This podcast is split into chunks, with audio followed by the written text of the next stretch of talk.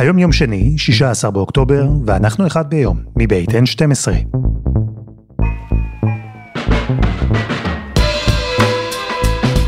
אני אלעד שמחיוף, ואנחנו כאן כדי להבין טוב יותר מה קורה סביבנו, סיפור אחד ביום, בכל יום.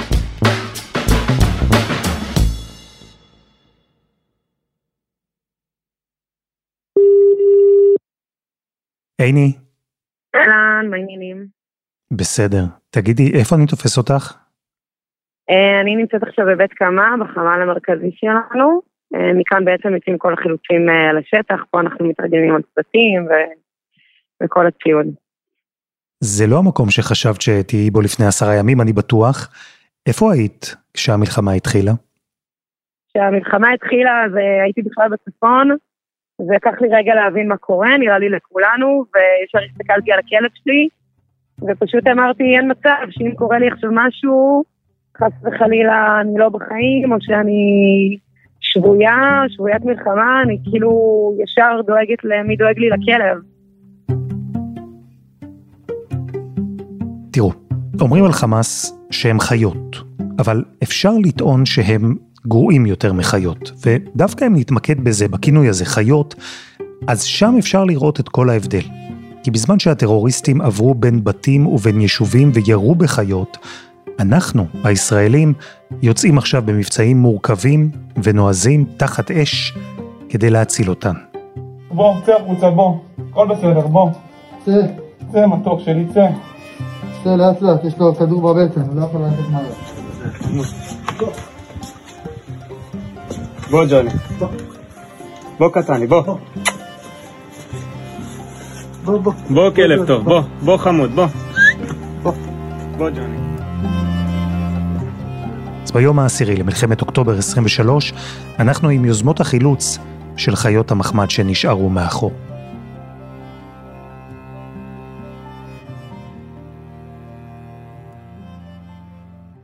אז כבר שמעתם, המחשבה הראשונה של עיני פצ'רסקי הייתה על הכלבים. היא כזו, כלבנית שמאמנת כלבי שירות ותרפיה כבר יותר מעשור, היא מה שנקרא דוג פרסן. אני חיה ונושמת כלבים מאז שאני, נראה לי נושמתי את המשימה הראשונה בעולם. וכן, עם הדיווחים הראשונים ממש על הרוגים ועל חטופים ביישובים בדרום, היה לעיני ברור שזה מה שהיא צריכה לעשות. לצאת ולהציל את הכלבים שנמצאים שם. בתוך רגע פשוט ירדתי דרומה והבנתי שאני צריכה עזרה בלהקים את הדבר הזה. אז היא ירדה דרומה, לחמ"ל של אחים לנשק. היא הקימה שם מערך בשם כלבי גיבורים. היא דיברה עם אנשים ופתאום מהר מאוד היא התחילה בעצמה לקבל פניות, פניות של תושבים או של קרובי משפחה שביקשו ממנה עזרה. קיבלתי טריליון, אין לי, אני לא יודעת אפילו, הטלפון שלי קרס. אה, ברוב פניות של אנשים פרטיים, יש לי חתול, יש לי כלב, יש לי זה, הבית שלנו קצת, הבית נשרף, אני צריכה שתעזרו לי. וככה זה התחיל, פשוט דבר גרר דבר. וקיבלתי פנייה ראשונה של אימא בכיסופים, אה, בבכי שאני לא יכולה לתאר, וכל מה שהיא רצתה זה להתאחד עם, אה, עם הכלב שלה. וממש לפני שלושה ימים קיבלתי את הסרטון שזה סוף סוף קרה, הייתה עבודת שטח מאוד, אה, מאוד קשה ומורכבת כדי להגיע אליהם. רוני, אבא מגיע.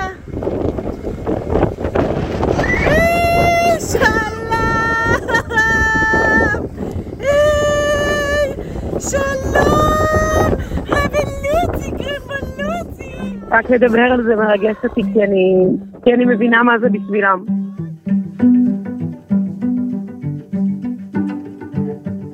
העבודה התחילה מיד, עוד בימים שבהם התקלויות עם מחבלים שנשארו שם בשטח היו עניין שבשגרה.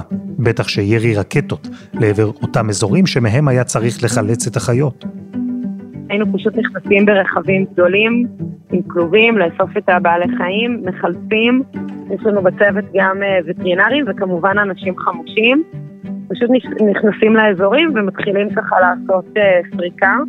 בכל צוות יש כלבן, איש עוקץ, מישהו אה, נעימן ככה ומקצועי מאוד לקבוצה שיודע גם לתפוס ממש כלבים בין אם הם תוקפניים או חששנים, חששנות יכולה.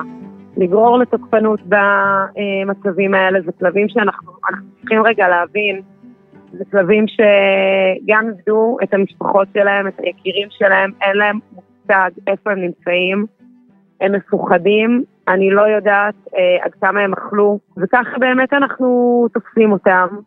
יש לנו לסו, יש לנו חבר'ה מקצועיים שמיומנים לדבר הזה, ואוספים אותם ומביאים אלינו לחמ"ל. וזה דברים שיכולים לקחת שעות, כן? זה כאילו לא, לא, לא, לא בכזאת קלות נכנסים ויוצאים, זה יכול להיות באמת אה, ארוך. חלקם מתחבאים מתחת למיטות, מתחת אה, מורכב. והיו פעמים שבהן המשימות הפכו למסוכנות, למסוכנות מדי, והמערך שמתאם את כל הפעולות שלו מול הצבא, לא קיבל אישור להיכנס לשטח אש עבור מה שהיא בסוף הצלה של בעל חיים.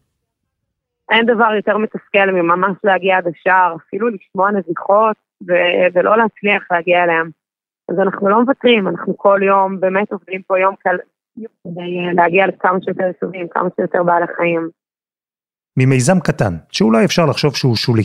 היום יש כבר כמה יוזמות, כמה מערכים, שהתפקיד שלהם הוא לחלץ חיות מחמד. חיות של משפחות שנרצחו, של משפחות שנחטפו, חיות של משפחות שנאלצו להתפנות. המחלצים נוסעים לכל האזורים שנפגעו, כמו בן עוזרי, שתפסנו בדיוק בדרך לשדרות.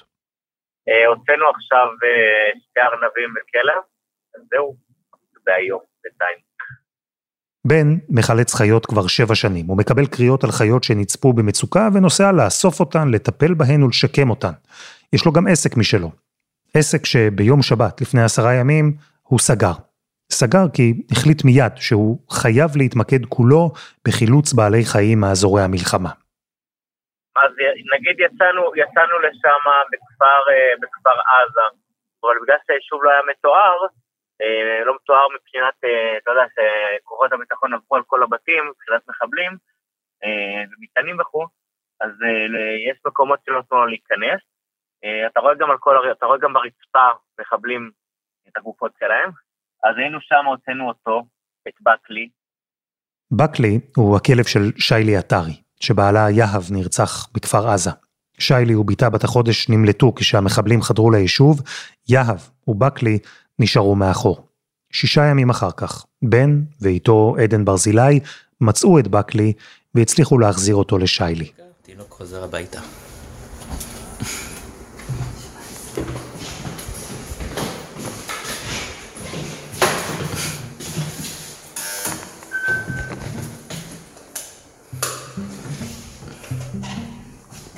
תינוק.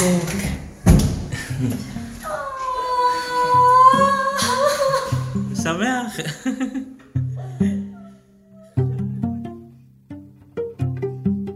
אפשר אולי להסתכל על כל זה ולהרים גבה. לומר שזה שולי, שזה קטן, שזה אפילו אידיוטי לסכן חיים עבור בעלי חיים.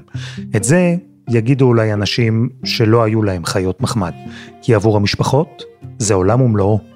וככה בדיוק מרגיש דייגו אנגלברט. לא רק דוג פרסן, דייגו בא ממשפחה של דוג פיפל. וואי, זה, תשמע, אני לא יכול להסביר לך עד כמה כלבים זה חשוב לנו, כי אני לא יודע איך זה לחיות אה, עם, בלי כלב, כי מבחינתי זה עוד, עוד מישהו מהמשפחה, זה עוד ילד, כאילו, אם כשהייתי קטן זה היה עוד אח, היום זה עוד, עוד ילד, זה, זה משהו שאי אפשר לתאר, זה אהבה מטורפת. אז כן, אנחנו משפחה שמחוברים על כלבים, מחובר, אנחנו... זה ב-DNA שלנו. במשפחה כזו, משפחה שיש לה חיבור לכלבים ב-DNA, הדבר הכי טבעי היה לתת במתנה כלבה. וזה מה שדייגו עשה. ככה מנצ'ה הגיע לאחותו קרינה ולבעלה רונן. מנצ'ה אני הבאתי אותה, אני הבאתי אותה. ורונן כל הזמן, מהיום הראשון שהבאתי אותה בתור גורה, אני לא אשכח, נסעתי ביום הכי חורף שיש, קשום לדלתון יחד עם חברה, נסענו להביא אותה, וגורת לבדו שורה שורה שורה פחם עם כתם לבן בחזה, אז אמרתי לה, יאללה, מתאים לה מנצ'ה, כי בספרדית מנצ'ה זה כתם. ורונן, עם האטרה שיש על לבדורים, נו, דייגו, תביא לי, דייגו, תביא לי, דייגו, תביא לי, דייגו, תביא לי. מפה התגלגלו עניינים שבסוף הכלבה הייתה אצלם. מנצ'ה עברה אליהם, לקיבוץ. הם, קרינה ורונן, גרים בקיבוץ ניר עוז. יש להם שלושה ילדים, בן ושתי בנות, ויש להם שתי כלבות. מנצ'ה והגורה שלה שנולדה לפני שנתיים, מאפין. ואם תשאלו, זו המשפחה שלהם. שבע נפשות, אוי ואבוי למי שיגיד אחרת. אחותי אה, קרינה אה, הייתה, אה, הייתה חולת סרטן. ואני מדבר איתה, כאילו, אני מתקשר אליה, כאילו, והייתה מספרת לי איך שהייתה חוזרת מהטיפולים, הכלבות היו נצמדות עליה, לא רוצות לזוז בשום מקום.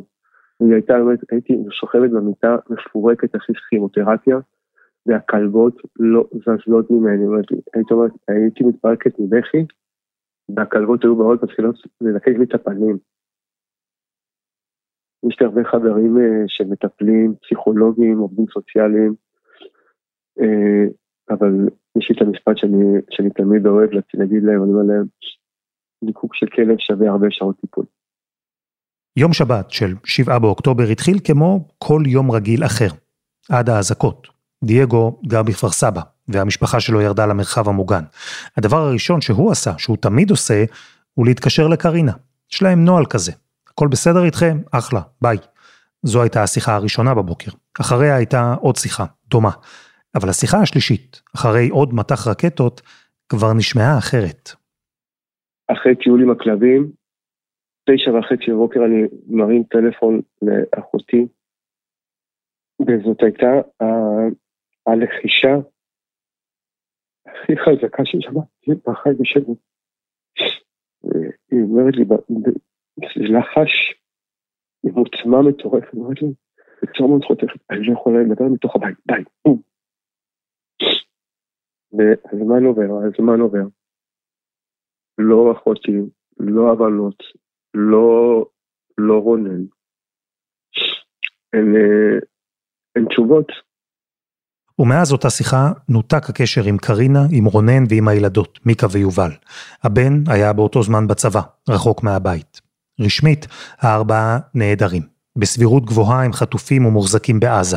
דייגו הקים מיד חמ"ל, ניסיון לדלות כל פרט מידע על המשפחה שלו שנעלמה. על אחותו, על בעלה, על הבנות, ואיתן גם על שתי הכלבות, מנצ'ה ומאפן. הניסיון למצוא גם אותן היה שם מהרגע הראשון. ביום ראשון אה, כתבתי האם מישהו מכיר מישהו שבמקרה מסתובב, מזהה לחפש את הכבוד של אחותי, וזה כל הזמן, שוב פעם, הם, זה, הם הילדים של, כאילו, הילדים שלי שנים מצבים מחובקים. זה אהבה טהורה. זה התחיל בפייסבוק. האם מישהו שמע או ראה את מנצ'ה ומאפן? דייגו כתב וצירף תמונות וחיכה שמישהו יענה. אבל במקום, הוא נחשף, במקרה, לעולם שלא חשב שקיים. עולם שבו אנשים פרטיים ויוזמות פרטיות נולדו במהרה והתארגנו בדיוק כדי לסייע לאנשים במצבו. לאנשים שמחפשים חיות מחמד שנשארו מאחור. התחלתי לקבל מלא טלפונים מכל מיני אנשים כאילו, מטורפים, כאילו, אנחנו מתארגנים, זה לא בטוח, כאילו, כשאנחנו נכנסים פנימה, תשלח לנו תמונות, כאילו, תשלח לנו מיקום של הבית, כאילו, זה היה מטורף, זה... אנשים נכנסו, כאילו... אז אתה מבין מה זה קרבה של כלב? שאנשים, כאילו, היו מוכנים ללכת, כאילו, להקריב את עצמם בשביל להציל כלבים?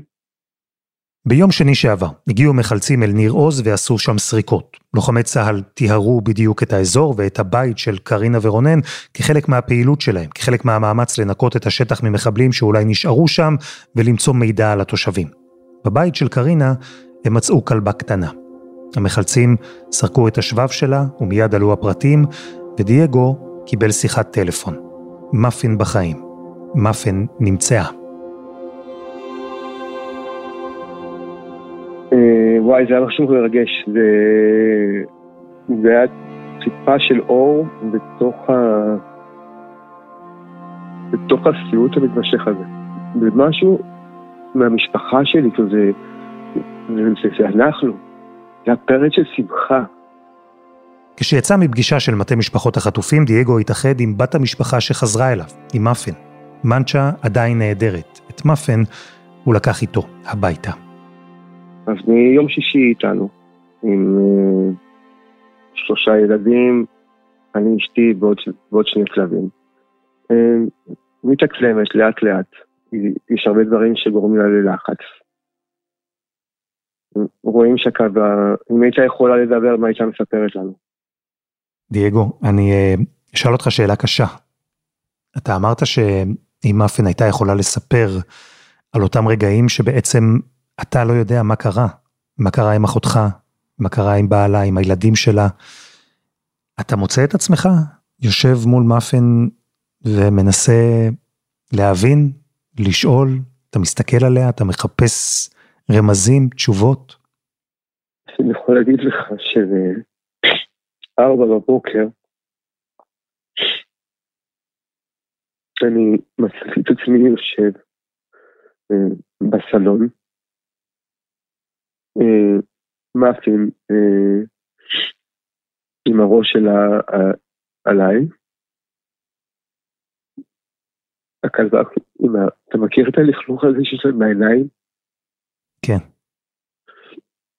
מוטפת, ממש אצלה, היא בוכה. ואני בוכה, ושתינו באותה סיטואציה, משפחה שלה. ומה? שתינו בסלון בארבע בבוקר. והייתי יכול לדעת מה הולך לה בראש, הייתי יכול לעזור לה. והייתי עושה את זה, שתספר לי, ותשפוך את כל, ה, את כל הרוע שהיא עברה.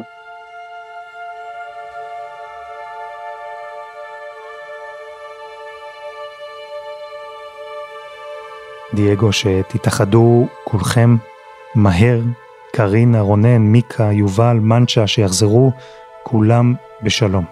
תודה רבה לך ששיתפת. תודה, תודה שהקשבת, תודה.